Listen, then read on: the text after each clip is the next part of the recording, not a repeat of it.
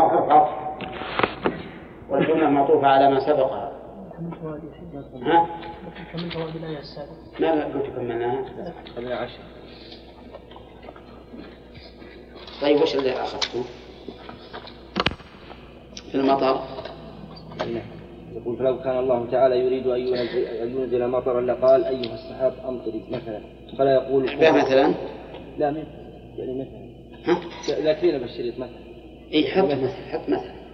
يعني مهمة هذه يعني ما نقدر نقول الله يقول هالكلام قد يقول الكلام هذا معناه. بس الحمد لله ما. ها؟ التعقيب مستمر. كيف؟ التعقيب على هذه مستمر.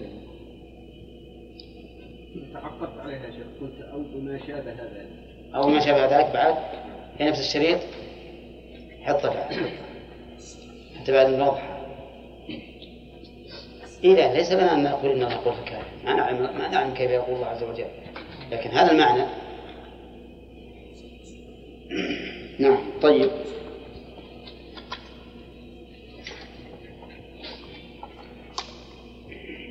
الثاني عشر. إن شاء الله سامي بيوفقنا إن شاء الله فائدة. الفائدة الثانية عشرة. من فوائد الآية أيضا. تمدح الله سبحانه وتعالى تمدح الله لنفسه بمعنى أن الله تعالى يمدح نفسه بما أنعم به على عباده. ولهذا قال النبي عليه الصلاة والسلام لا أحد أحب إليه المدح من الله عز وجل. فهو سبحانه وتعالى يحب أن يمدح ويحمد لأن ذلك صدق وحق. فإنه سبحانه وتعالى أحق من يثنى عليه وأحق من يحمد. وهو يحب سبحانه وتعالى الحق. لقوله إن الله لذو فضل على الناس. الثالثة عشر أن من طبيعة البشر الفرار من الموت. لقوله خرجوا من ديارهم وهم ملوك حذر الموت. نعم.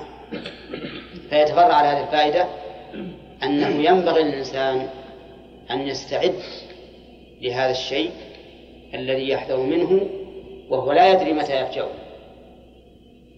واضح؟ طيب. هذا آخر ما عندي في هذه الآية. ثم قال تعالى وقاتلوا في سبيل الله. ها؟ قلنا نضيف فائدة أخرى. وهي؟ أن الأصل الاستيقان لا السفر يعني لأن المقامة الديار هو الأصل الخروج منها لعادة هل يؤخذ من هذه الآية؟ نعم. طيب هذا خرج من ديارهم. خرج من ديارهم صح. نعم يعني الأصل البقاء في الديار لكن لهذا العالم خرجوا منه ولا الأصل بقاء في ديارهم وما نعم. والله ما فيها فائدة أن كسرت كسرتهم فيها فائدة يعني إلا فيها فائدة وهي أن أنهم وإن كثروا يعني تفيد قدرة الله عز وجل حيث أماتهم جميعا وأحياهم جميعا مع أنهم ألوف وهذه ربما سبق الإشارة إليها. في الأول. ما يستلزم أنه صاروا ألوفا يصبرون. يصبرون؟ يصبرون خلاف إذا صاروا قليلا. ما صبروا خرجوا. خرجوا من ديارهم ما استفاد شيخ ها؟ قليل من الناس الذين يشكرون. قلنا. قلنا. ذكرنا طيب قال وقاتلوا في سبيل الله. وقاتلوا في سبيل الله واعلموا أن الله سميع عليم. قاتلوا هنا حذف المفعول. والمفعول معلوم. وهم الكفار. قاتلوا الكفار. وقوله في سبيل الله في سبيل الله أي في طريقه وهذا يشمل النية والعمل. أما النية فأن يكون الإنسان قاصدا بقتاله أن تكون كلمة الله العليا. كما جاء في الحديث الصحيح أن الرسول صلى الله عليه وسلم سئل عن الرجل يقاتل حمية ويقاتل شجاعة ويقاتل ليرى مكانه أي ذلك في سبيل الله؟ أيه؟ حمية أو الشجاعة أو من قاتل ليرى مكانه.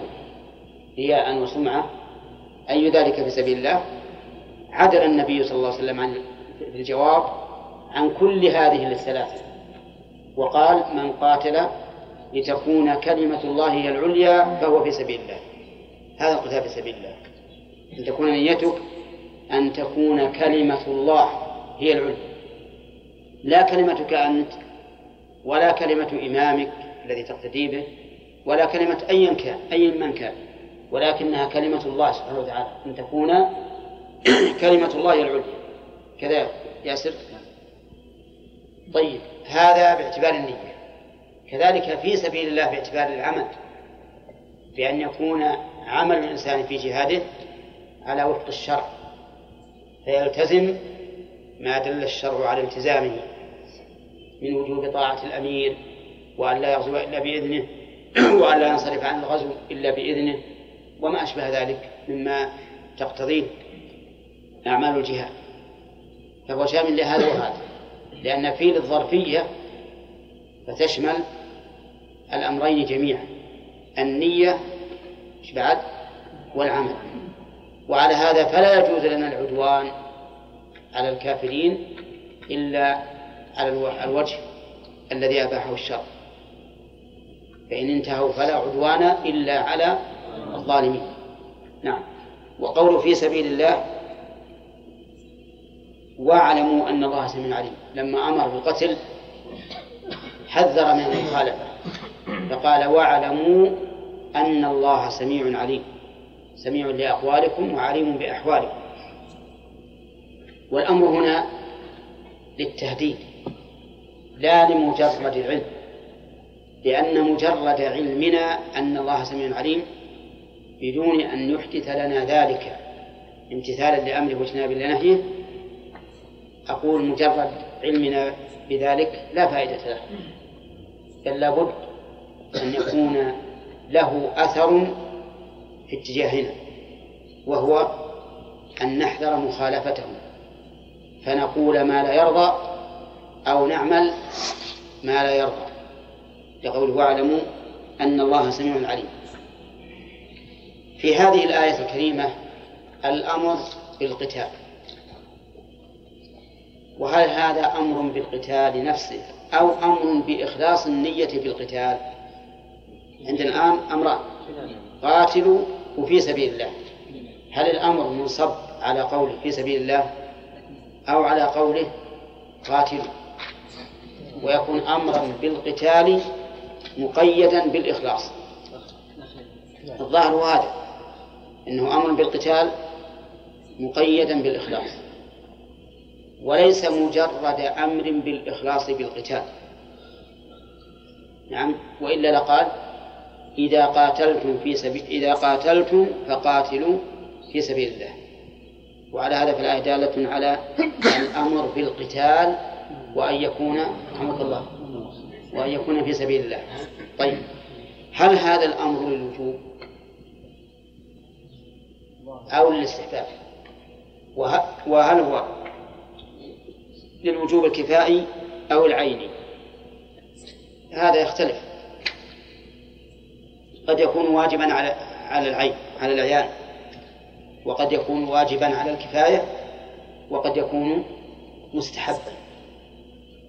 والجهاد في سبيل الله هو ذروة سنام الإسلام وهو في المرتبة الثالثة من الأعمال باعتبار محبة الله للعمل. كما قال ابن مسعود سألت النبي صلى الله عليه وسلم أي العمل أحب إلى الله؟ قال الصلاة على وقته. قلت ثم أي قال بر الوالدين. قلت ثم أي قال الجهاد في سبيل الله ولو استزدته لزادني. فعلى هذا نقول ينقسم الأمر الأمر نعم. فعلى هذا نقول ينقسم القتال في سبيل الله إلى ثلاثة أقسام. واجب على العيان وعلى الكفاية وتطوع.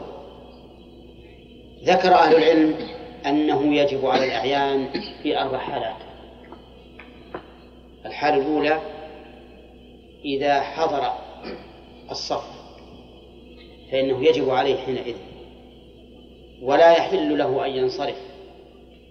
لقوله تعالى يا أيها الذين آمنوا إذا لقيتم الذين كفروا زحفا فلا تولوهم الأدبار ومن يولهم يومئذ دبره إلا متحرفا لقتال أو متحيزا إلى فئة فقد باء بغضب من الله ومأواه جهنم وبئس المصير.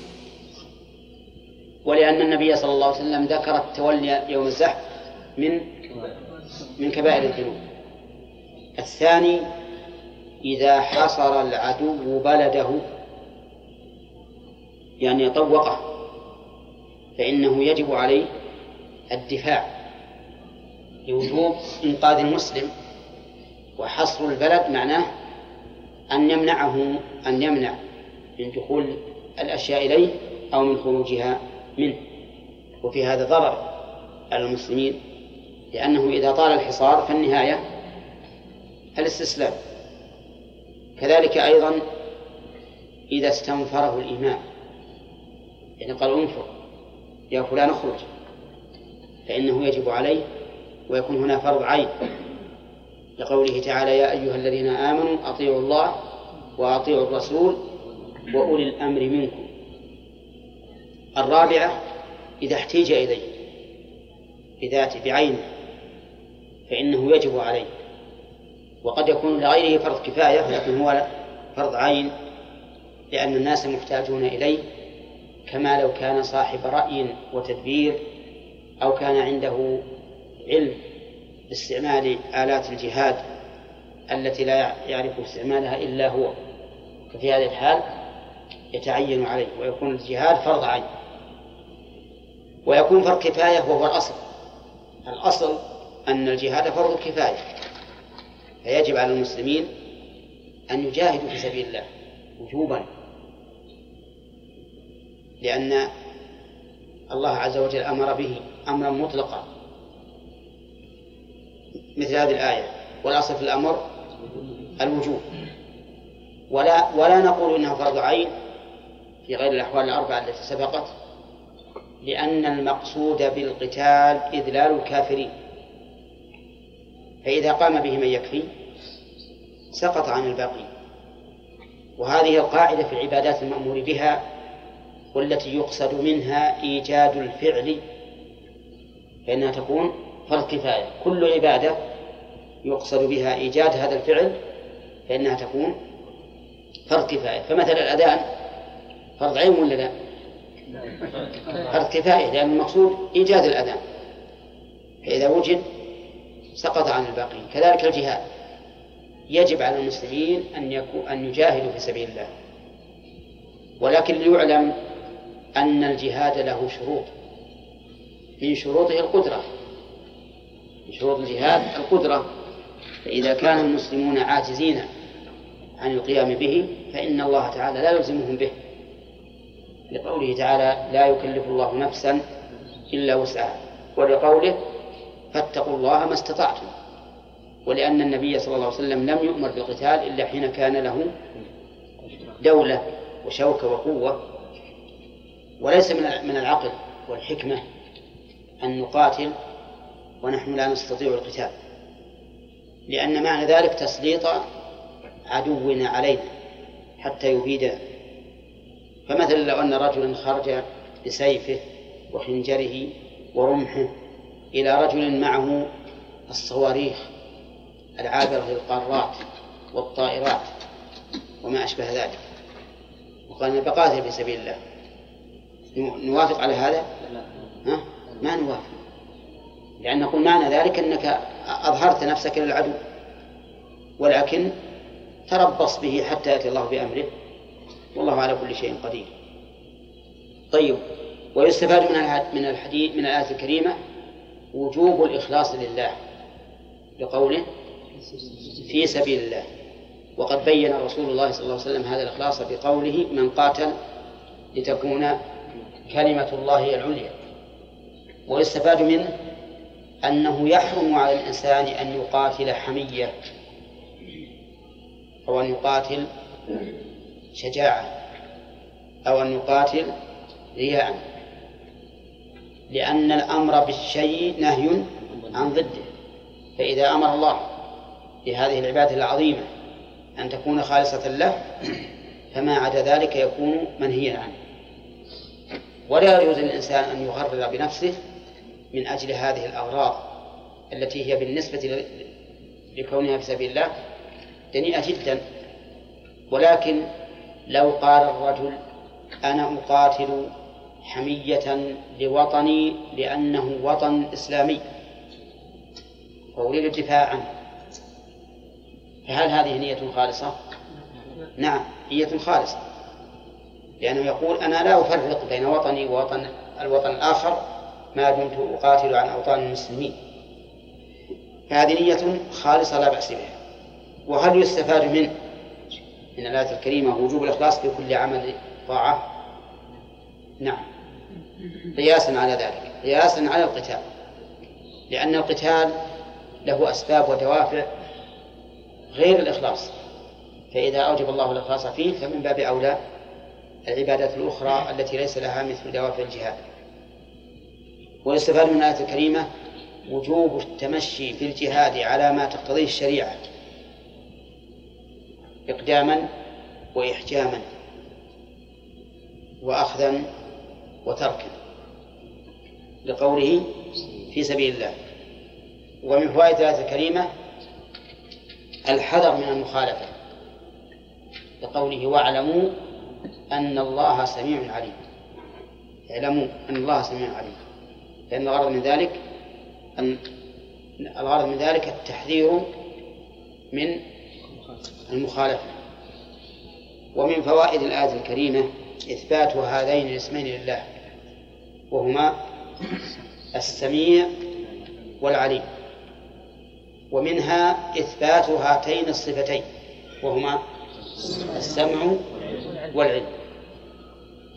السمع يطلق على إدراك المسموع وعلى نتيجة هذا الإدراك وهو الاستجابة. فالسمع نوعان إذن سمع بمعنى إدراك المسموع وسمع بمعنى الاستجابة للمسموع. الاستجابة للمسموع وهي إجابة دعائه. فمن الثاني وهو الاستجابة قول المصلي سمع الله لمن حمده. يعني كذا يا يحيى كذا؟ إيش قلت؟ بس وش اللي قبله؟ اللي قبله قلت أن يكون بإدراك المسموع أو بالاستجابة طيب سمع الله لمن حمده يعني استجاب لمن حمده. وقوله تعالى عن إبراهيم إن ربي لسميع الدعاء أي مجيب. وأما الأول وهو السمع من الإدراك فكثير. ثم هذا السمع الذي مع الإدراك لا تلعب السمع الذي مع الإدراك قد يراد به التهديد وقد يراد به التأييد وقد يراد به بيان الإحاطة. فمن فمن الأول إرادة التهديد. قوله تعالى لقد سمع الله قول الذين قالوا إن الله فقير ونحن أغنياء وش المراد بالخبر؟ تهديد. ما أخبر الله بذلك إلا يهدد هؤلاء. ومن الثاني قوله تعالى إنني معكما أسمع وأرى فالمراد به التأييد تأييد موسى وهارون. ومن الثالث قوله تعالى قد سمع الله قول التي تجادلك في زوجها وتستكير الله فهذا المراد به الإحاطة بيان إحاطة الله سبحانه وتعالى بكل شيء. وأما آه، هناك سؤال هنا سؤال قبل أن نتجاوز هذا المحل. السمع هل هو من الصفات الذاتية أو من الصفات الفعلية؟ خطأ. خطأ خطأ باعتبار أصل الصفة. ذاتي إيه؟ باعتبار يعني أحاده يعتبر فعل خطأ السمع بمعنى إدراك المسموع إيه نعم. هذا ذاتي ولا فعل؟ نعم صفة ذاتية إيه. وبمعنى الإجابة صفة فعلية بمعنى الإجابة صفة فعلية لأن الله إن شاء فعل وإن شاء لم يفعل. وباعتبار إدراك المسموع صفة ذاتية. هل إن شاء الله سمع وإن شاء الله ما سمع؟ سمع الله موصوف به أزلا وأبدا العلم العلم إدراك الشيء على ما هو عليه إدراكا جازما. هذا العلم. والله عز وجل موصوف بالعلم أزلا وأبدا جملة وتفصيلا. لا يخفى عليه شيء سبحانه وتعالى في الأرض ولا في السماء. لا جملة ولا تفصيلا ولا ماضيا ولا حاضرا. ولهذا علم الآدمي محفوف بآفتين مع نقصه. الآفة الأولى الجهل. والثانية النسيان وهو بنفسه قاصر لا لا يتجاوز إلا ما حول الإنسان يعني لا يشمل إلا ما حول الإنسان فلا يتجاوز ما حوله ولا يبعد. أي نعم. بخلاف علم الله سبحانه وتعالى. ثم قال تعالى من ذا الذي يقرض الله قرضا حسنا فيضاعفه له أضعافا كثيرة. قراءة. قراءة أخرى فيضعفه.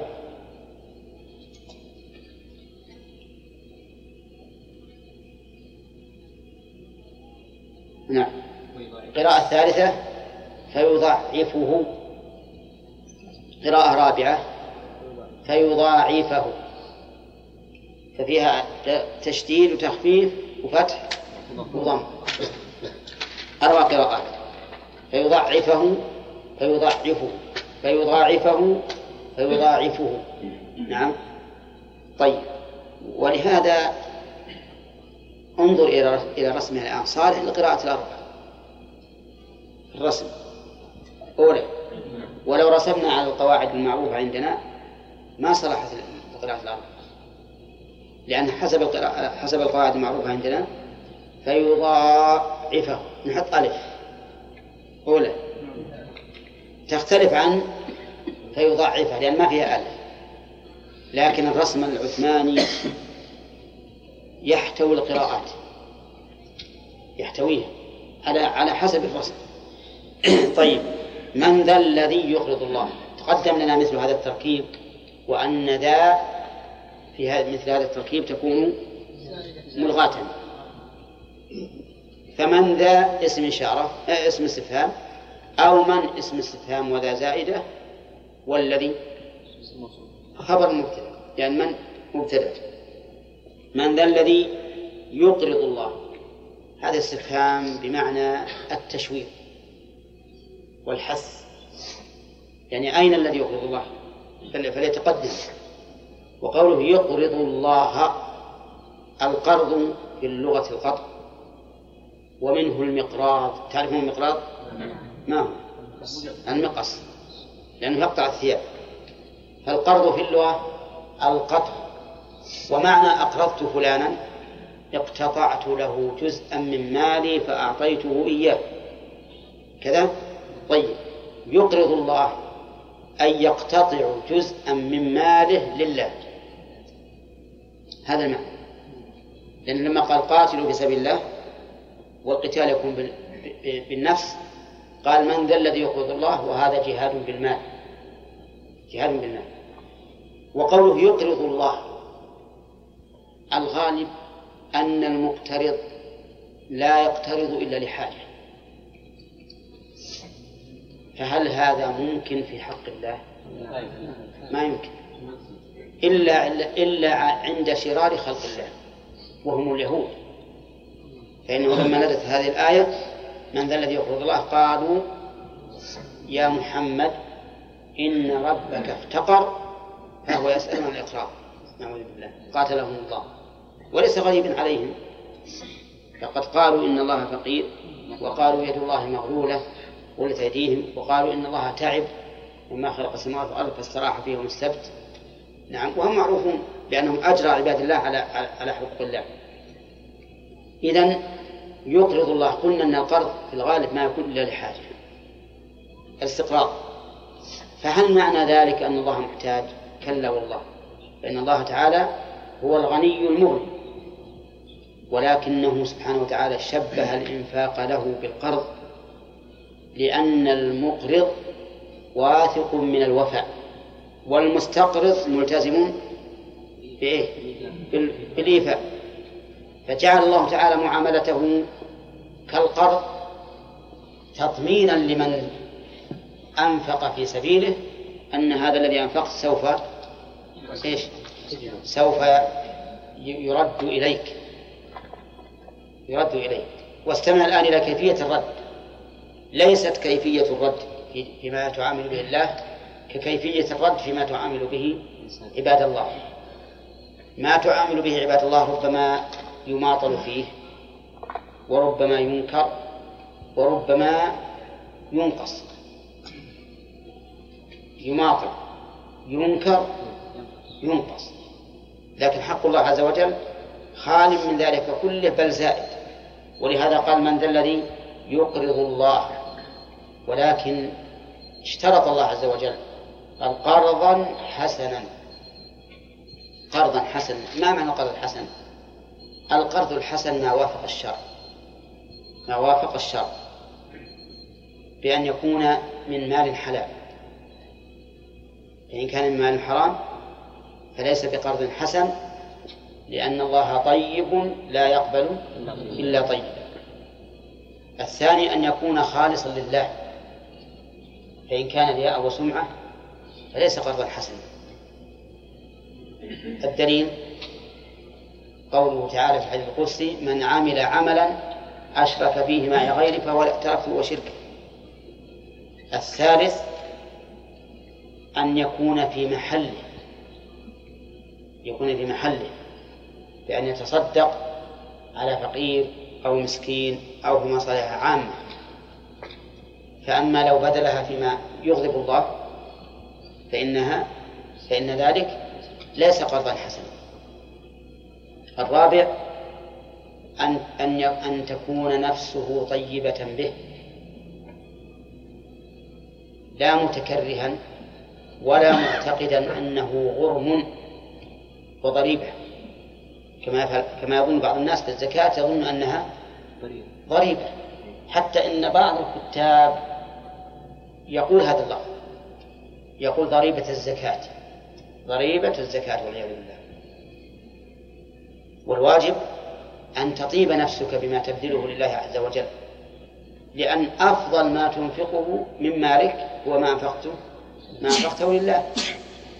إذا كانت تطيب نفس نفسك أن تشتري لأهلك برتقالا وتفاحا يأكلونه ثم يتعفن في بطونهم ثم يخرج إلى بيت الخلع. نعم. كيف لا تطيب نفسك أن تتصدق لله عز وجل بصدقة تجدها مدخرة لك عند الله؟ لما دخل النبي عليه الصلاة والسلام على أهله قال ما أبقيتم لنا من الشاة؟ إيش قالوا؟ قالوا أبقينا أبقيناها كلها إلا لا. قالوا ما بقي إلا كتفها قال بقي كلها إلا إلا كتفها ليش؟ لأن الذي أنفق هو الذي يبقى. ولهذا جعل الله ذلك تقديما للنفس فقال وما تقدموا لأنفسكم في سورة المزمل وأقرضوا الله قرضا حسنا وما تقدموا لأنفسكم من خير تجدوه عند الله وخير وأعظم أجرا. صحيح أن الإنسان يشح ببذل المال في طاعة الله. يشح لأن أمامه عدوين أو عدوان. هما الشيطان والنفس. الشيطان يعدكم الفقر ويأمركم بالفحشاء بالبخل يعني. يعدك الفقر يقول شوف ترى انت تصدقت والله باس تبتدي تروح تشحذ الناس. نعم؟ صح ولا لا؟ نعم. ترى ينقص مالك. لكن يجوع العيال ولا تلقى شيء تستأجره البيت. نعم؟ لا تنفق كذا يعدكم الفقر ويأمركم بالفحشاء. يقول أمسك أمسك مالك فهو خير لك. نعم. طيب. والله يعدكم مغفرة منه وفضلا. مغفرة لأن الصدقة تطفئ الخطيئة كما يطفئ الماء النار. وفضلا وما آتيتم من زكاة تريدون وجه الله فأولئك هم المضعفون. فهنا نقول فيضاعف نعم قرضا حسنا. قلنا فيه أربعة أمور نعيدها. أن يكون من كسب حلال. والثاني الإخلاص لله. والثالث أن يقع موقعه. والرابع أن تطيب بها نفسه. نعم. الله عز وجل فيضاعفه له أضعافا كثيرة. أضعافا هذه مصدر. ويمكن أن نقول إنها مبينة للنوع لأنه قال أضعافا لأن مطلق الضعف يكون بواحدة لكن إذا قال أضعافا صار أكثر من واحدة فيكون مصدرا مبينا للنوع كيف هذه الأضعاف؟ قال الله عز وجل في نفس هذه السورة مثل الذين ينفقون أموالهم في سبيل الله كمثل حبة أنبتت سبع سنابل في كل سنبلة مئة حبة. كم تكون مضاعفة؟ سبعمائة. سبعمائة. والله يضاعف لمن يشاء. ربما يأتي أضعاف أيضا أكثر. فعليه نقول إن الأضعاف التي ذكرت هنا هي التي ذكرت في نفس السورة.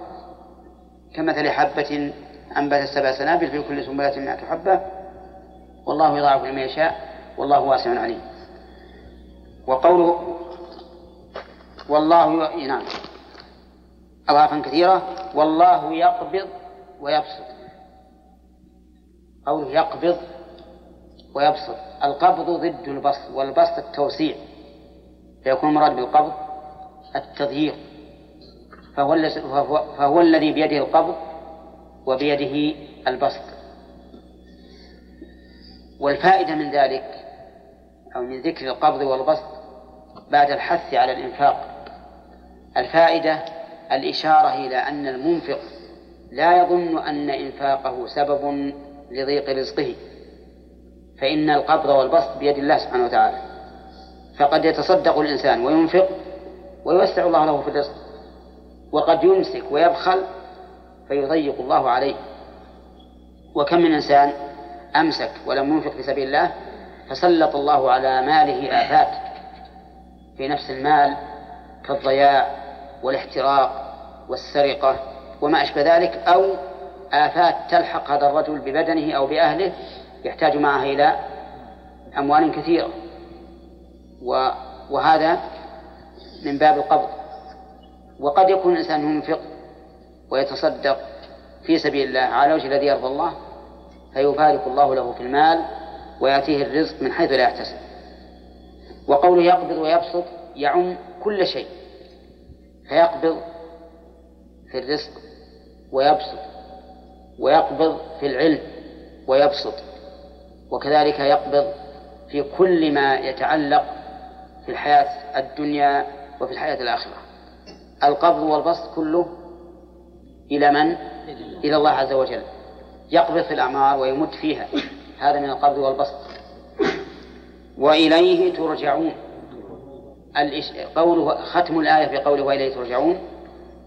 التزهيد فائدته التزهيد في الدنيا. كأنه يقول هذا المال الذي أنتم تحرصون عليه وتبخلون به ولا تنفقونه سوف تنتقلون عنه وترجعون إلى الله سبحانه وتعالى. فلهذا ختمت بقوله وإليه ترجعون. وتقديم المعمول بقوله إليه ترجعون له فائدتان. فائدة لفظية وفائدة معنوية. أما الفائدة اللفظية فهي توافق رؤوس الآيات. والثانية؟ الحصر الفائدة المعنوية. الحصر إليه يعني لا إلى غيره ترجعون. فالمرجع كله إلى الله كما أن المبدأ كله من الله سبحانه وتعالى. من فوائد هذه الآية الكريمة أظن هذا اللي اللي قبله مكتوب مكتوب فوائدها. من فوائدها الحث. نعم. ها؟ إي نعم. في, في يبسط قراءة بالسين. يبسط ويبسط بالصاد. نعم. ها؟ توجيها إي نعم. طيب. من حيث من حيث الإعراب. قال من ذا الذي يقرأ القرآن حسنا فيضاعفه أما على قراءة النصب فوجهه أنها صارت جوابا للاستفهام. في قوله من ذا الذي يقرض الله. وفاء السببية بعد الاستفهام ينصب الفعل المضارع بعدها بأن مضمرة.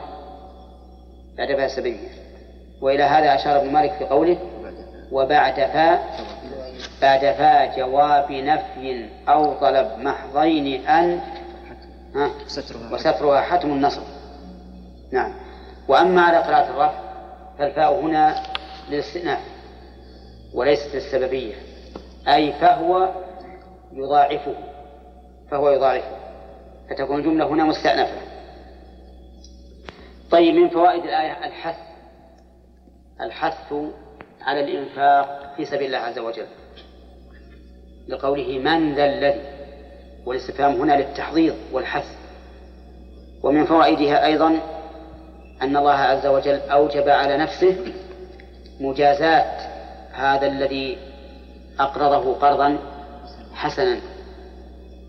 وجه الإلزام أنه سمى الإنفاق قرضا.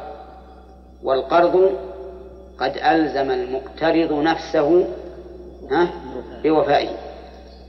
ومن فوائدها ملاحظة الإخلاص وأن يكون الإنسان مقرضا لله عز وجل على سبيل الإخلاص وطيب النفس ومن مال حلال ولا يتبع إنفاقه منا ولا أذى. ولقوله قرضا حسنا هل يفهم من الآية أن القرض المتضمن للربا حرام. ها؟ من؟ حسن ها؟ حسنا. من قرضا حسنا. إذا قال قائل هذا في حق الله. من ذا الذي يقرض الله قرضا حسنا. قلنا صحيح هذا في حق الله. لكن ربما يستدل به على أن الآية تشير إلى أن القرض يجب أن يكون حسنا. ليس فيه خروج عن الشرع. وربما يستدل بذلك على ذلك بقوله تعالى وما آتيتم من ربا ليربو في أموال الناس فلا يربو عند الله وما آتيتم من زكاة تريدون وجه الله فأولئك هم المضعفون. شوف قابل الزكاة بماذا؟ بالربا. وعلى كل حال الأخذ من هذه الآية فيها شيء من الثقل. ومن فوائد الآية ما في سؤال. من فوائد الآية أن كرم الله عز وجل وعطاءه واسع وأن جزاءه للمحسن جزاء فضل لا جزاء عدل. من أين يؤخذ؟ من قوله فيضاعفه أضعافا كثيرة لأنه لو كان جزاء عدل ها؟ لكان يعطى مثله فقط. لكن جزاءه سبحانه وتعالى للطائعين المحسنين جزاء فضل. أما جزاؤه للعصاة فهو دائر بين العدل والفضل. إن كانت المعصية كفرا فجزاؤها عدل. وإن كانت دون ذلك فجزاؤها دائر بين الفضل والعدل. كيف بين الفضل والعدل؟ لأن الله إن شاء عاقب عليها وإن شاء غفر وهذا دائم بين الفضل وبين والعدل. نعم. ومن فوائد الآية الكريمة تمام ربوبية الله عز وجل. من قوله والله يقبض ويبسط. ومنها الإشارة إلى أن الإنفاق ليس هو سبب الإقتار والفقر كيف؟ لأنه ذكر هذه الجملة بعد بعد الحث على الإنفاق يشير بذلك إلى أن الإنفاق لا يستلزم الإعدام أو التضييق لأن الأمر بيد من؟ بيد الله سبحانه وتعالى ومن فوائد الآية إثبات إثبات المعاد والبعث. بقوله وإليه ترجعون. ومن فوائدها أيضا تهديد المرء أن يخالف وترغيبه في طاعة الله. لقوله وإليه ترجعون. لأن الإنسان إذا علم أنه راجع إلى ربه لا محالة فإنه لا بد أن يكون فاعلا لما أمر به تاركا لما نهى عنه لأنه يخاف من من هذا الرجوع. كما لو أن ملكا من ملوك الدنيا قال لك اذهب واسعى ومردك إلي. ماذا تعامل هذا الملك؟ ها؟ معاملة من؟ يؤمن بأن الملك سوف يحاسبه على حسناته أو على سيئاته. ثم قال عز وجل ألم تر إلى الملأ من بني إسرائيل من بعد موسى إذ قالوا لنبي لهم ابعث لنا ملكا نقاتل في سبيل الله؟ ألم ترى الخطاب إما للرسول عليه الصلاة والسلام وخطاب زعيم الأمة خطاب له وللأمة لأنها تبعه. وإما أنها وإما أنه خطاب لكل من يتوجه إليه الخطاب. فيكون عاما في أصل وضعه. فالفرق بين المعنيين أن الأول عام باعتبار التبعية للمخاطب به أولا وهو الرسول صلى الله عليه وسلم. والوجه الثاني إيش؟ أنه أنه عام باعتبار وضعه. يعني ألم ترى أيها المخاطب؟ وقول ترى هل المراد تنظر أو المراد تسمع أو المراد تعلم؟ نشوف. الفعل هنا عدي بإلى الفعل عدي بإلى وإذا عدي بإلى تعين أن يكون من رؤية العين. تقول رأى إلى كذا أو نظر إلى كذا. لو عدي بنفسه لكان لا يمكن أن يكون المراد بالرؤية العلم. فإذا كان كذلك فإنه يلزم أن يكون المعنى ألم تر إلى شأن. الملأ من بني إسرائيل. لأنه من المعلوم أننا نحن بل والرسول عليه الصلاة والسلام لم أه؟ لم نشاهده. ويمكن أن نقول إنها عدت بإلى وهي بمعنى النظر لأن الإخبار بها جاء من عند الله. وما كان من عند الله فهو كالمرئي بالعين بل أشد وأبلغ. قوله إلى الملأ ألم ترى؟ الاستفهام هنا للتقرير أو للتشويق. الظاهر أنه التشويق يعني يشوقنا أن ننظر إلى هذه القصة لنعتبر بها. نعم لأن التقرير أيها الجماعة التقرير إنما يكون في أمر كان معلوما للمخاطب فيقرر به مثل ألم نشرح لك صدرك. أما هذا فهو أمر غير معلوم للمخاطب إلا بعد أن يخبر به. فيكون هنا للتشويق. يعني مثل قوله تعالى يا أيها الذين آمنوا هل أدلكم على تجارة؟ ومثل قوله هل أتاك حديث الغاشي وما أشبهه؟ فالمعنى يشوقنا الله عز وجل أن ننظر إلى هذه القصة من أجل أن نعتبر بها. أما لو كان يخاطب من كان عالما بها لقلنا إن الكلام بالتقريب طيب. إلى الملأ الملأ من بني إسرائيل. إذا أضيف إلى أحد فإن المراد الأشراف مثل قال الملأ من قومه يعني الأشراف والكبراء وقد يراد بالملأ الطائفة مطلقا سواء كانوا من أشراف الناس أو من غير أشرافهم هؤلاء ملأ من بني إسرائيل إذ قالوا لنبي لهم ابعث لنا ملكا نقاتل في سبيل الله. إذ هذه ظرفية نعم. نعم. إلى الملأ من بني إسرائيل من بعد موسى من بني إسرائيل. بني في الأصل للذكور لكن إذا وصف بها القبيلة صارت عامة للذكور والإناث. كما نقول بنو تميم يعم ذكورهم وإناثهم. طيب وقول إسرائيل من هو إسرائيل؟ ويعقوب ابن إسحاق. ومعنى إسرائيل أي عبد الله أو ما أشبه ذلك من ال- ال- الأوصاف التي تضاف إلى الله. وقوله من بعد موسى لما بين قبيلتهم وأنهم من بني إسرائيل ذكر زمنهم.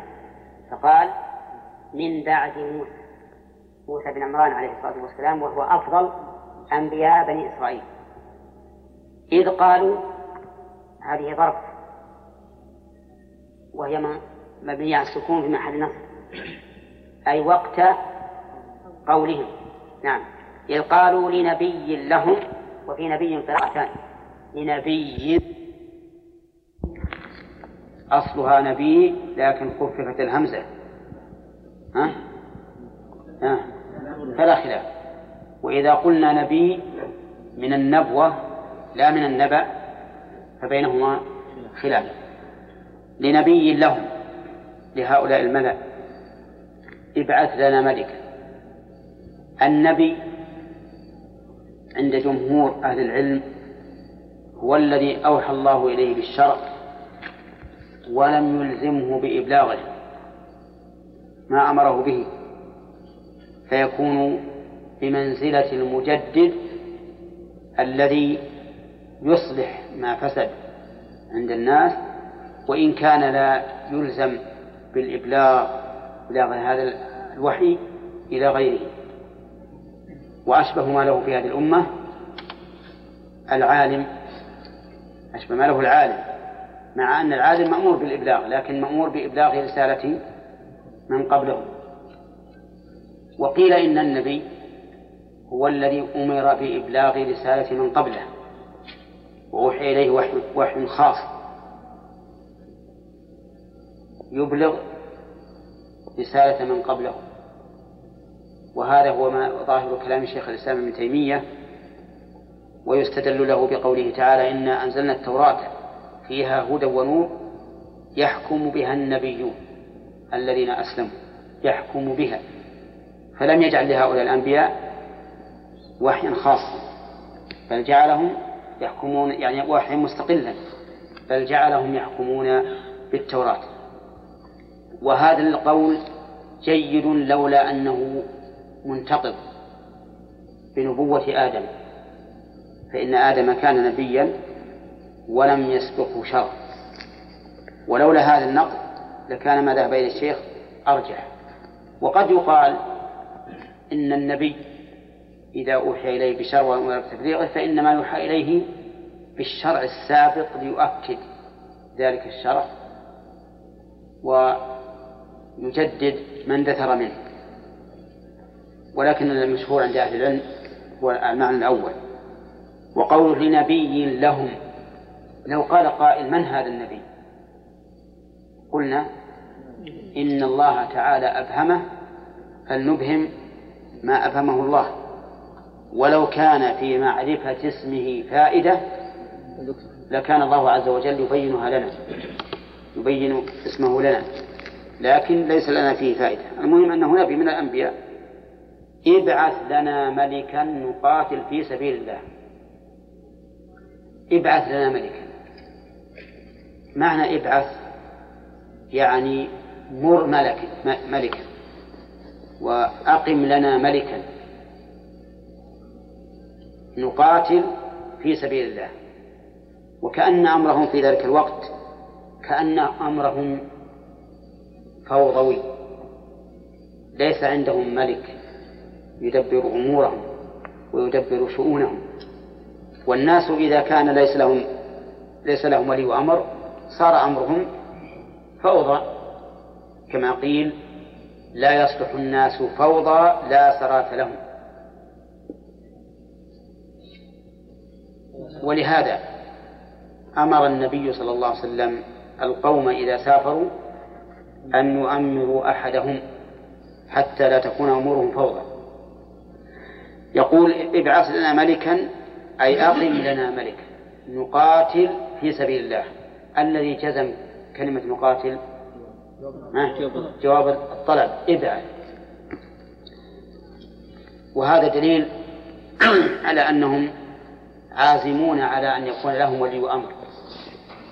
يقودهم للقتال في سبيل الله. وقوله نقاتل في سبيل الله سبق لنا معنى قوله في سبيل الله وأن رسول الله صلى الله عليه وسلم فسرها بأحسن تفسير وهو فهد إيش؟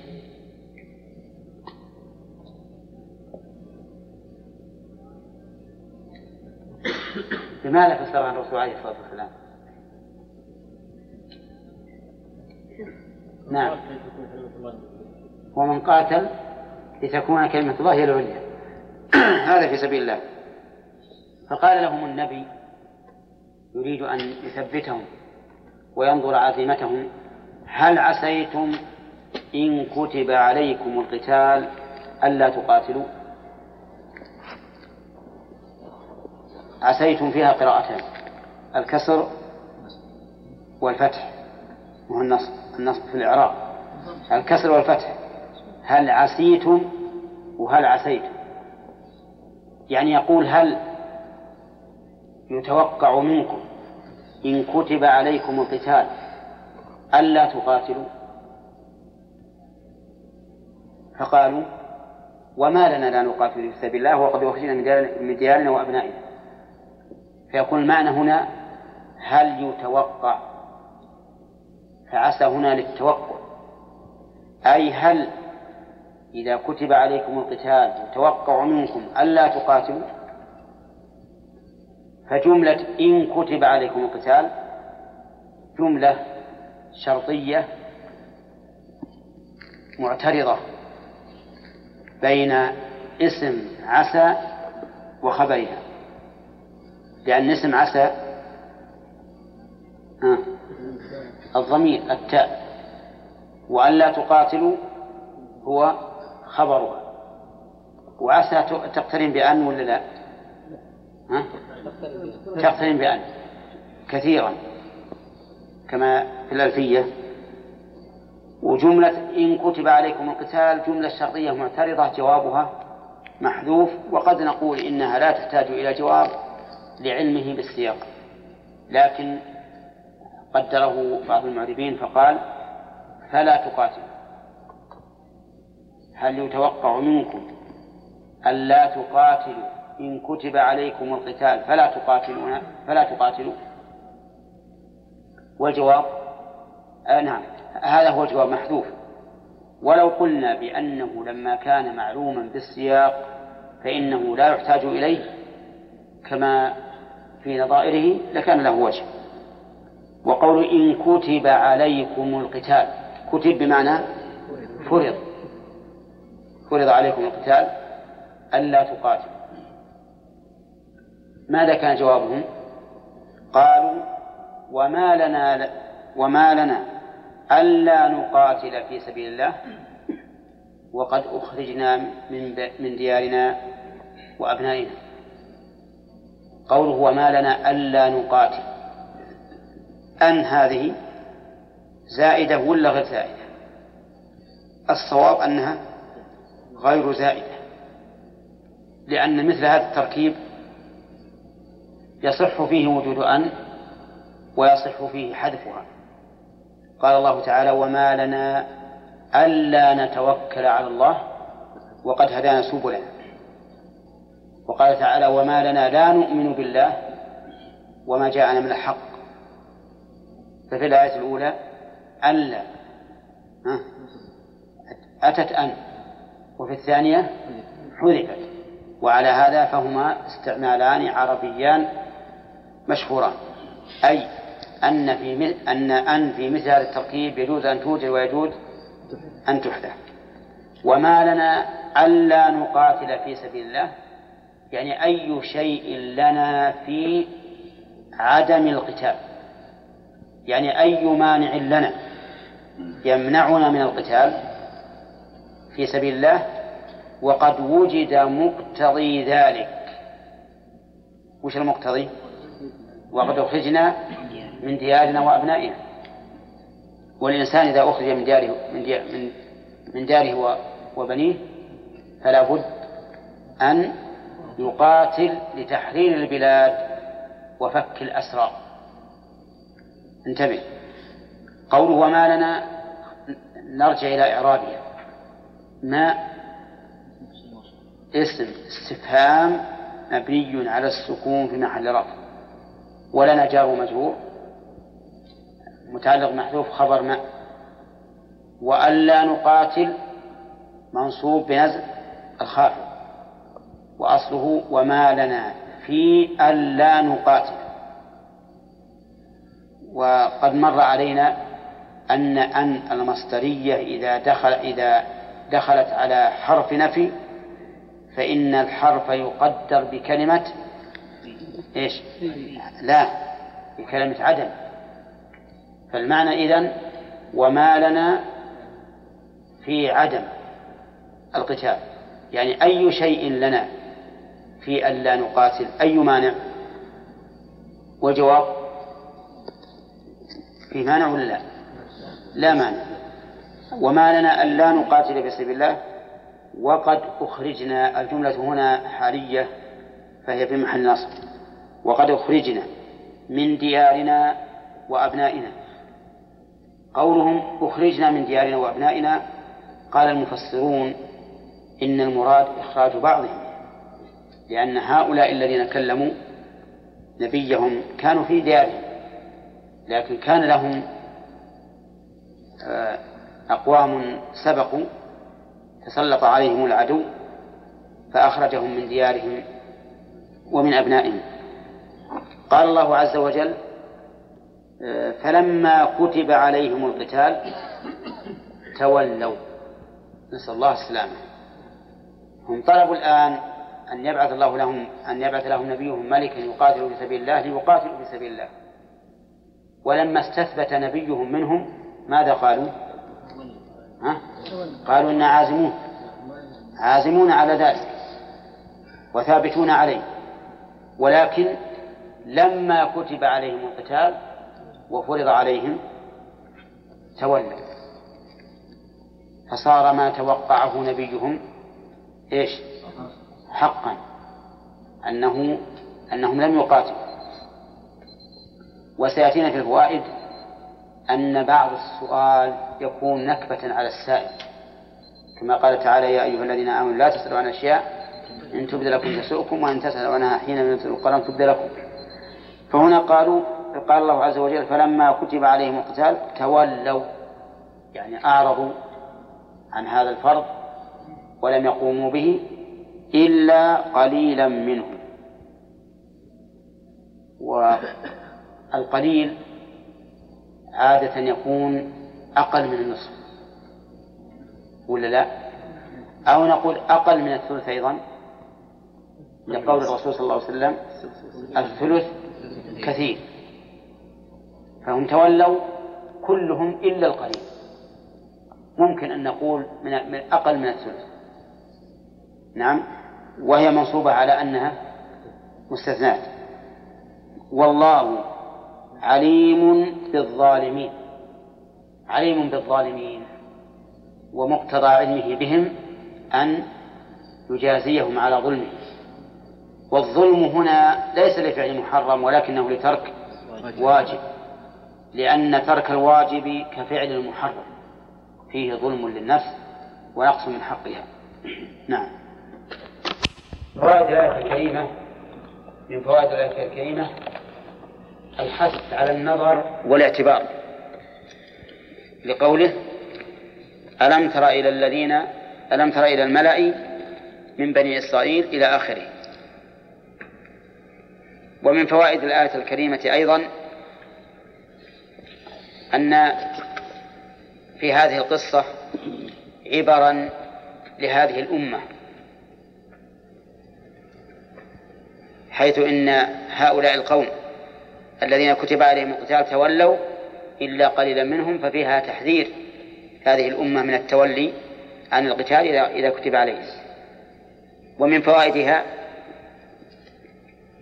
أنه لا بد للجيوش من قائد يتولى قيادتها. لقوله لقولهم ابعث لنا ملكا نقاتل في سبيل الله. ومنها أن مرتبة النبوة أعلى من مرتبة الملك. لقولهم ها؟ ابعث لنا ملكا يخاطبون النبي. فالنبي إذا له السلطة أن يبعث لهم ملكا يتولى أمورهم ويدبرهم.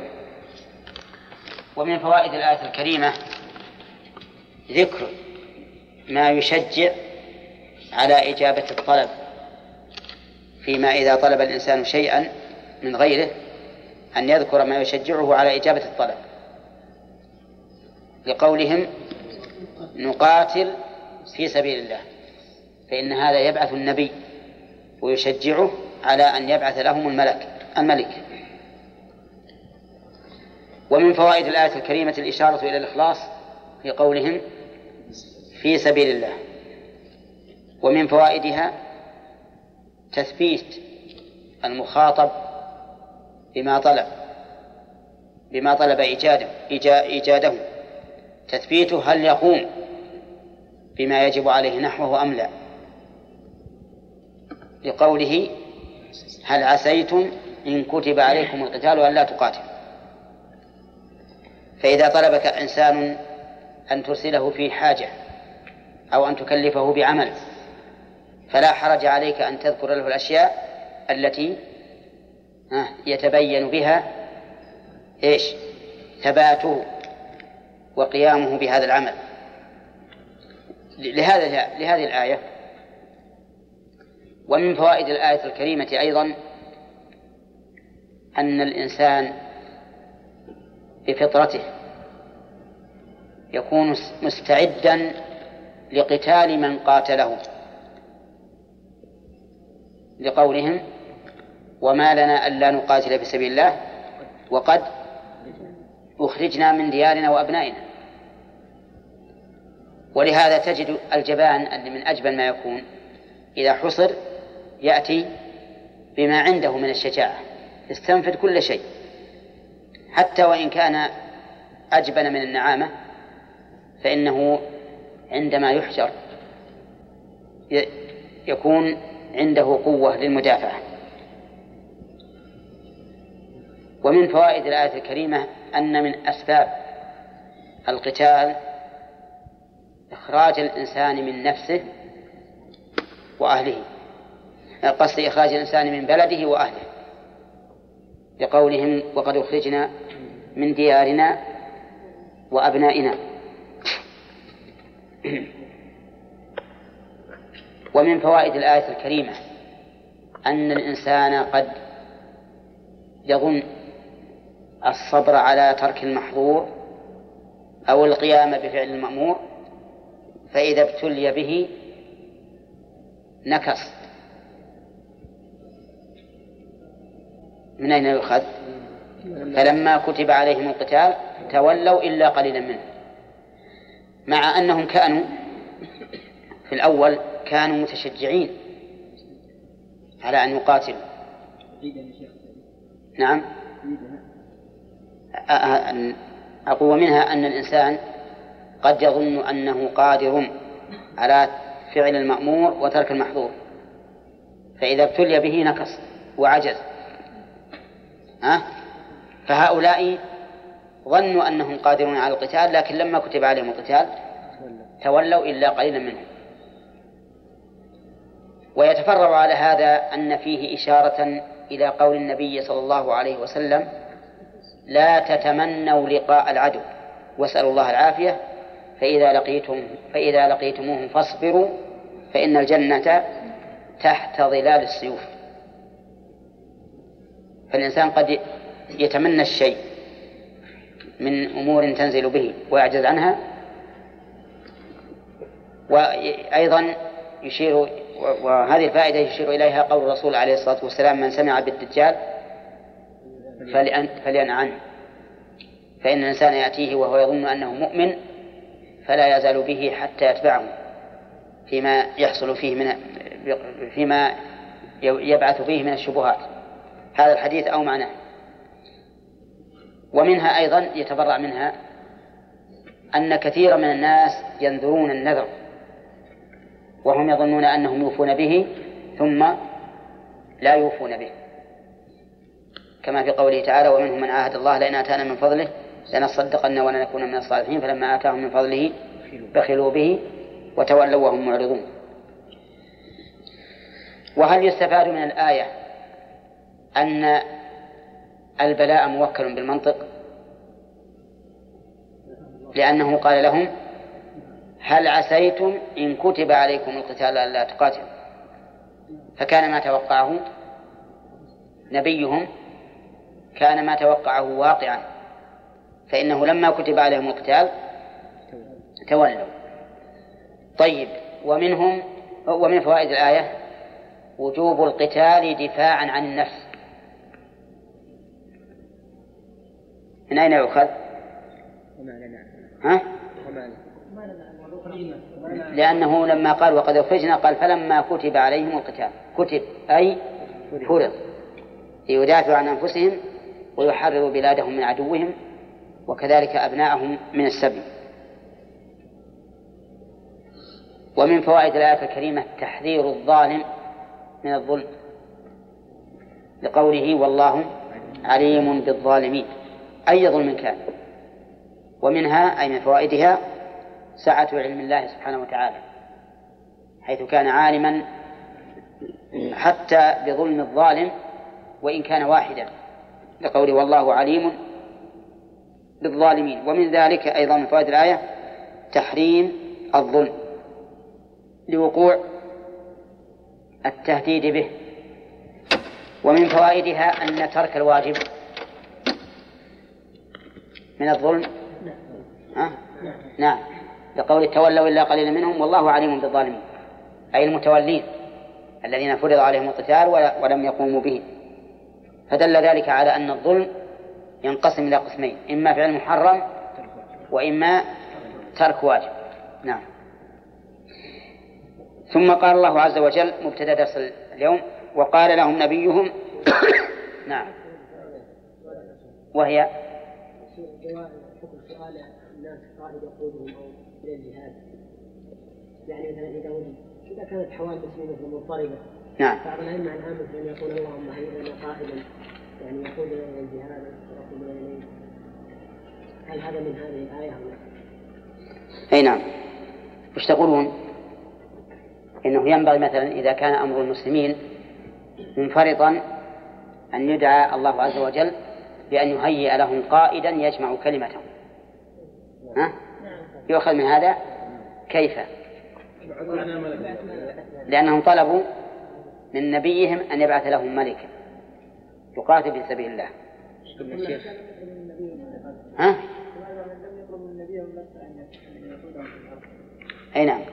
لعلهم يريدون من نبيهم أن يتفرغ للدعوة إلى الله عز وجل ويكون هذا هو القائد. هنا فائدة ها؟ محمد. نعم بلى. ما نقدر نقول نقول هذا اللي وقع فالذي يظهر لنا انه أنهم أرادوا من نبيهم أن يبقى في الدعوة إلى الله عز وجل وعند من كان في في من, في من لم يقاتل ممن لا ممن لا يجب عليه القتال. قلنا يا شيخ سيأتي. ها؟ أسئلة. ها؟ ما في أسئلة. إيه. ما في أسئلة يعني؟ طيب. شيخ قلنا سنذكر فائدة. ها؟ قلنا في التفسير. أنه سيأتي لنا أن بعض السؤال قد يكون نقمة على بعض الآخرين. كيف؟ قلنا أن سنذكر في الفوائد أن بعض السؤال قد يكون نقمة على الباقين هذه ذكر تعرضنا له في قول أن الإنسان قد يطلب الشيء وهو يظن أنه يقوم به ولكن ما ما, ما يقوم به يخطئ قال وقال لهم نبيهم إن الله ترى فيها نبيهم. قراءة كما أن قوله إيه، ابعث نعم. قوله لنبي لهم فيها قراءة؟ لنبي لهم. وقال لهم نبيهم إن الله قد بعث لكم طالوت ملكا شوف حسن الأدب مع الله. هم قالوا للنبي ابعث لنا. ولم يقل إني بعثت بل قال إن الله قد بعث لكم. وكأن الله عز وكأن الله عز وجل أوحى إلى هذا النبي أن يجعل فلانا ملكا عليهم. أو ملكا لهم. فقال إن الله قد بعث لكم طالوت ملكا. وفي عدوله عن قوله بعثت مع كونه أدبا مع الله إشارة إلى قوة إلزامهم بقبوله. لماذا؟ لأن الذي عينه من؟ الله عز وجل. طيب. إن الله قد بعث لكم طالوت ملكا. طالوت علم على شخص. وليس كما قيل إنه مشتق من الطول. بعضهم قال إنه مشتق من الطول لأن الله قد زاده بسطة في العلم والجسم. فقال طالوت من الطول وليس, وليس كذلك. وإنما هو علم كغيره من الأعلام. لكن تعلمون أن هذا علم في لغة من؟ في لغة بني إسرائيل. لغة بني إسرائيل ويمكن أنه دخله شيء من التعريب وقوله قد بعث لكم طالوت ملكا ملكا هذه حال من من طالوت. نعم.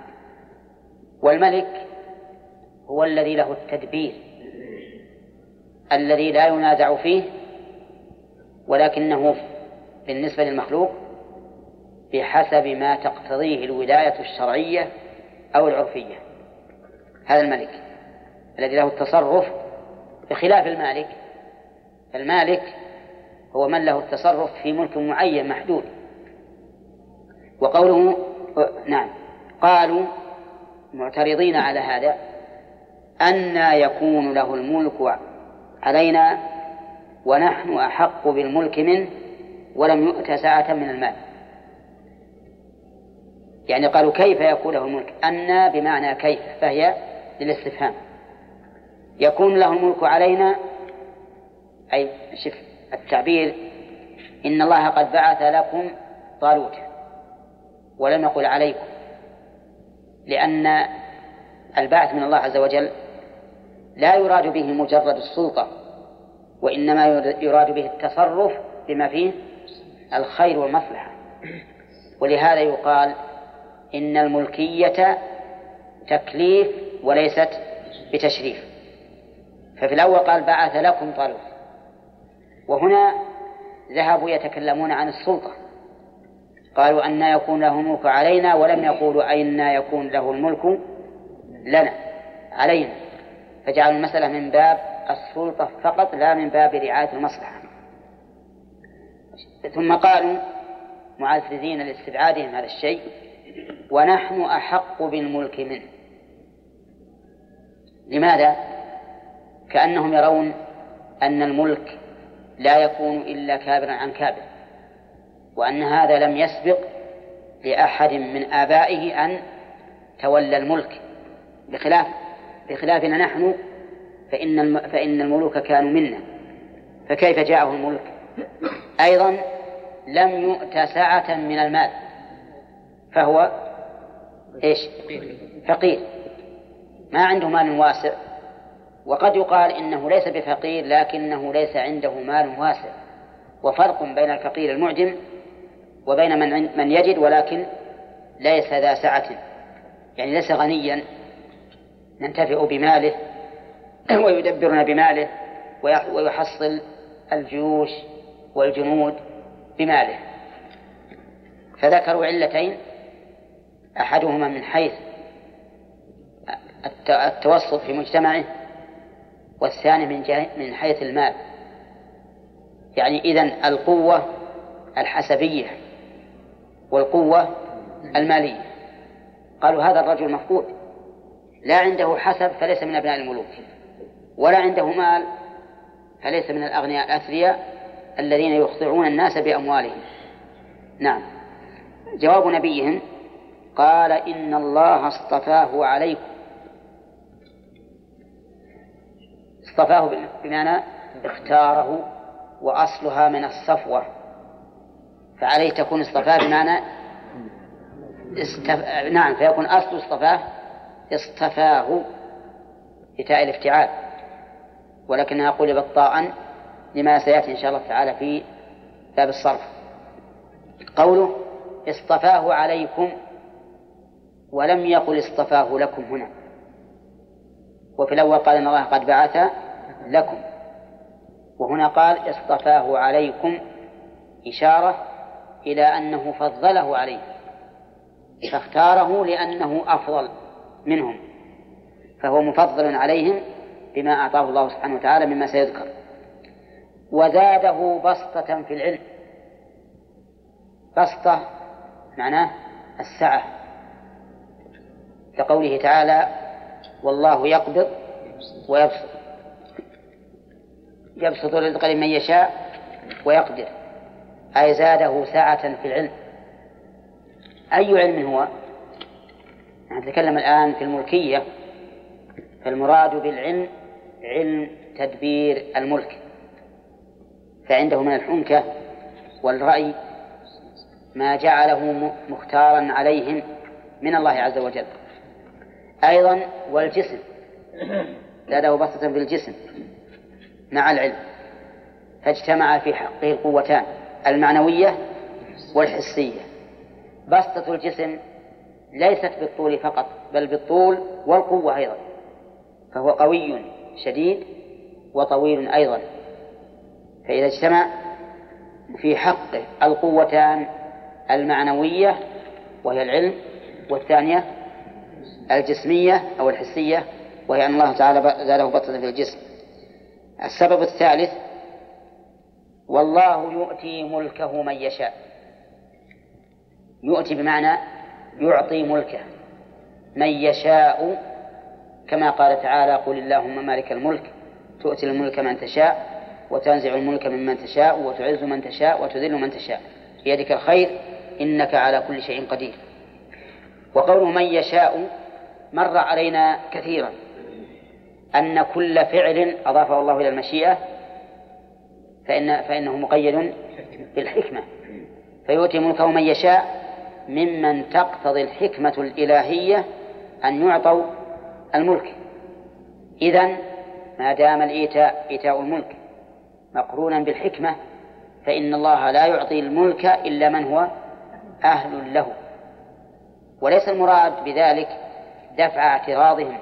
بذكر مطلق المشيئة. صحيح أن الأمر لله يفعل ما يشاء لكن المراد بذلك أن يبين أن أن الله هو الذي يؤتي الملك من يشاء ومع هذا لا يؤتيه إلا من هو أهل له. وقد تبين مما ذكر في أن الله أعطاه بسطا بالعلم والجسم أن هذا الرجل أهل لأن يؤتى الملك. والله واسع عليم واسع وأطلق ما قال واسع في العلم في الحكمة في الفضل فيشمل كل صفاته. واسع في علمه وفضله وكرمه وقدرته وقوته وجميع صفاته وأفعاله أيضا. وقول عليم أي عليم بمن يستحق أن يكون ملكا أو غيره من من هو من من الفضل الذي يؤتيه الله سبحانه وتعالى من يشاء. فهنا نبيهم عليه الصلاة والسلام ذكر عدة أمور تخول هذا الرجل لأن يكون ملكا عليه. أولا أن الله اصطفاه عليهم وفضله بفضائل علمها عند الله لأن ما ذكر فيها شيء ما ذكر شيء. ثانيا أن الله زاده بسطة في العلم وتدبير الأمة والحروب وغير ذلك. ثالثا الله زاده بسطة في الجسم ويشمل القوة والطول. ورابعا أن الله عز وجل هو الذي يؤتي ملكه ومن يشاء مقرونا بالحكمة. فلولا أن الحكمة تقتضي أن يكون طالوت هو الملك ما أعطاه الله تعالى الملك. والرابع أن الخامس أن الله واسع عليم فهو ذو الفضل الذي يمده إلى من شاء من عباده. فلو أن يتفضل على من شاء. الله أعلم حيث يجعل رسالته وهو أعلم أيضا حيث يجعل ولايته. ثم نأخذ الفوائد ها؟ واسع عليم طيب. من فوائد الآية الكريمة لا ما فيها شيء. من فوائد الآية الكريمة أن نبيهم استجاب لهم. استجاب لهم حيث طلبوا منه أن يبعث ملكا لهم. فاستجاب. ولكن لماذا كان استجابته؟ بسؤال الله سبحانه وتعالى ذلك وإجابة الله له. ومنها أن الملك ليس لا ينال لا ينال بالوراثة وإنما ينال بالأحقية والأفضلية ومنها أيضا أن الملك تتوطد أركانه إذا كان للإنسان مزية في حسبه أو نسبه أو علمه أو قوته من أين يؤخذ هذا؟ نعم يؤخذ أولا من قولهم أن يكون لهم ملك علينا ونحن حق بالملك منه ولم يتسعة من المال. وثانيا من قوله إن الله اصطفاه عليكم وزاده بسطة في العلم والجسم. ومنها من فوائد الآية الكريمة أن سؤالها أن استفهام هؤلاء القوم أن يكون الملك علينا يحتمل أن يكون المراد به الاعتراض وأن يراد به ويحتمل أن يراد به الاستكشاف. كيف كان ملكا؟ ونحن أحق بالملك منه ولم يؤت ساعة من المال. فإن كان فإن كان الأول فإن فإن حالهم تقتضي إيش؟ الذم. لأنهم كيف يعترضون؟ وهم الذين طلبوا أن يبعث لهم ملكا. وإن كان الثاني فهل حالهم تقتضي الذم أم لا؟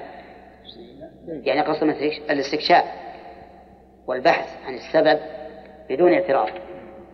ففي هذا الحال لا اعتراض عليهم ولا لوم عليهم. نعم. قائد الآية الكريمة آه، بيان أن أفعال الله عز وجل فوق كل تصور. لقوله قال إن الله اصطفاه عليكم. مع أنهم قدحوا به من, من, من وجهين أنهم أحق بالملك منه وأنه فقير. فبين نبيهم أن الله تعالى اصطفاه عليكم بما تقتضيه الحكمة. ومن فوائدها أيضا أنه كلما كان الولي ذا بسطة في العلم وتدبير الأمور والجسم وقوته كان أقوم لملكه وأتم لإمرته لقوله وزاده بسطة في العلم والجسم. ومنها أن الملك لبني آدم ملك لله. لقوله تعالى والله يؤتي ملكه من يشاء. فهذا الملك في مملكته هو في الحقيقة ما ملك إلا بإذن الله عز وجل. فالملك لله سبحانه وتعالى وحده يؤتيه من يشاء. ومن فوائد الآية الكريمة أن ملكيتنا لما نملكه ليست على سبيل الحقيقة وليست ملكا مطلقا بل هو تحت ملكية الله سبحانه وتعالى. ولهذا لا نتصرف فيما نملك إلا على حسب ما شرعه الله. لو أراد الإنسان أن يتصرف في ملكه كما يشاء يتلفه ويحرقه ويعذبه ويؤذيه إذا كان حيوانا قلنا لا. لأن ملكك تابع لأي شيء لملك الله سبحانه وتعالى. ومنها إثبات المشيئة لله لقوله من يشاء وإثبات أفعاله الاختيارية لقوله يؤتي يؤتي ملكه. فإن إتيان الإنسان الملك نراه يتجدد. كما قال الله تعالى قل اللهم مالك الملك تؤتي الملك من تشاء وتنزع الملك ممن تشاء وتعز من تشاء وتذل من تشاء. فالله سبحانه وتعالى له أفعال اختيارية بمعنى أنه يفعلها حيث أراد. وقد أنكر كثير من الأشاعر والمتكلمة قيام الأفعال الاختيارية بالله عز وجل محتجين بأن الأفعال الاختيارية حوادث والحوادث لا تقوم إلا بحادث كما زعموا. فإذا أثبتنا أن أن الأفعال الاختيارية تقوم بالله عز وجل وأنه يفعل ما يشاء ويجدد أفعاله سبحانه وتعالى كان من لازم ذلك أن يكون حادثا. ومعلوم أن الله تعالى هو الأول الذي ليس قبله شيء. فنقول لهم هذا اللازم الذي ذكرتموه لازم باطل. إذ لا يلزم من تجدد الأفعال تجدد الفاعل ولازم من حدوث الأفعال حدوث الفاعل. فنحن فنحن الآن محدثون بلا شك وأفعالنا تتجدد. هل نقول يلزم أن يكون وجودنا مقارنا لأفعالنا؟ أو وجودنا سابق لأفعالنا؟ لا شك أن وجودنا سابق لأفعالنا وهذا في المخلوق. فوجود الله عز وجل سابق لأفعاله ولا يلزم من تجدد أفعاله أن يكون هو ذاته حادثا سبحانه وتعالى. بل هو الأول الذي ليس قبله شيء. ومن ثم أي من إنكارهم قيام الحوادث به قالوا إن الله تعالى لا يتكلم بكلام يحدثه فيتكلم شيئا فشيئا. وقالوا إن كلام الله هو المعنى الأزلي القائم بنفسه. ولا شك أن تفسير الكلام بهذا معناه يؤول إلى أن الكلام هو إيش؟ هو العلم هو العلم. إذا قالوا إن الكلام هو المعنى القائم بالنفس وهذا مذهب الأشاعرة فمعنى هذا أنه هو العلم. لأنهم يرون أن الكلام هو المعنى القائم بالنفس وأن هذه الحروف والأصوات التي تسمع إيش؟ مخلوقة. خلقها الله سبحانه وتعالى لتعبر عما في نفسه. ولهذا قال بعض العلماء قالوا إنه لا فرق بينهم وبين المعتزلة في الواقع. لأن الكل متفق على أنه على أن ما نقرأه الآن في المصاحف مخلوق. لكن أولئك قالوا هو كلام الله وهذا قالوا هو عبارة عن كلام الله. نعم. طيب ومن, ومن فوائد الآية الكريمة إثبات اسمين من أسماء الله. وهما واسع وعليم. فالواسع المحيط بكل شيء. الواسع الذي صفاته لا نهاية لها في الكمال. الواسع الذي غناه لا حد له. وهكذا كل ما ما تشتمل هذه الكلمة معنى فإنه يدخل في كلمة واسع. ولهذا يعتبر هذا الاسم وهذه الصفة تعتبر شاملة لجميع الأسماء والصفات. فإن الله تعالى واسع في كل ما يتصف به وعليم أي محيط بكل شيء علما. ولهذا تقترن كلمة واسع دائما في كلمة عليم لأن كل منهما فيه الشمول والإحاطة. سبق لنا أن الاسم أن الاسم من أسماء الله يتضمن إذا كان متعديا يتضمن كم؟ ثلاثة أشياء. الاسم والصفة والحكم يعني الأثر الذي يترتب على ذلك. فعليم يتضمن اسم العليم ويتضمن الصفة وهي العلم ويتضمن الحكم وهو أنه يعلم يعلم كل شيء. وإذا كان الاسم غير متعد فإنه يتضمن شيئين وهما الاسم والصفة مثل الحي والعظيم وما أشبهها. طيب إذن الصفات أكثر من الأسماء وأوسع؟ أي نعم لأنه ما من اسم إلا وهو متضمن لصفة وهناك صفات لا لا يشتق منها أسماء. فالصفة الصفات أوسع وأعم من الأسماء. والله واسع عليم. ثم قال الله ثم قال قال الله تعالى وقال لهم نبيهم ابتدى درس اليوم؟ وقال لهم نبيهم إن آية ملكه أن يأتيكم التابوت. آية بمعنى علامة.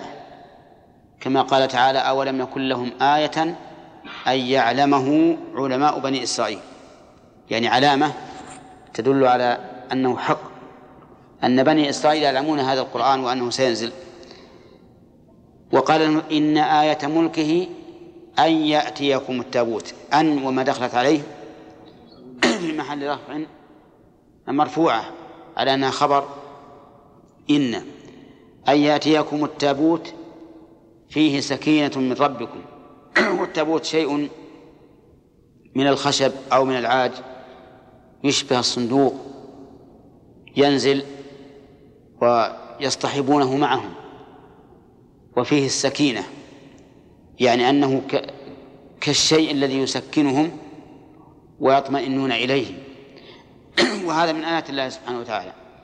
فيه سكينة من ربك وبقية مما ترك آل موسى وآل هارون. بقية مما ترك. ما الذي ترك آل موسى وآل هارون؟ هم أنبياء. تركوا العلم والحكمة لأن الأنبياء لم يورثوا درهما ولا دينار وإنما ورثوا العلم. فهذا التابوت بإذن الله كان مفقودا كان مفقودا.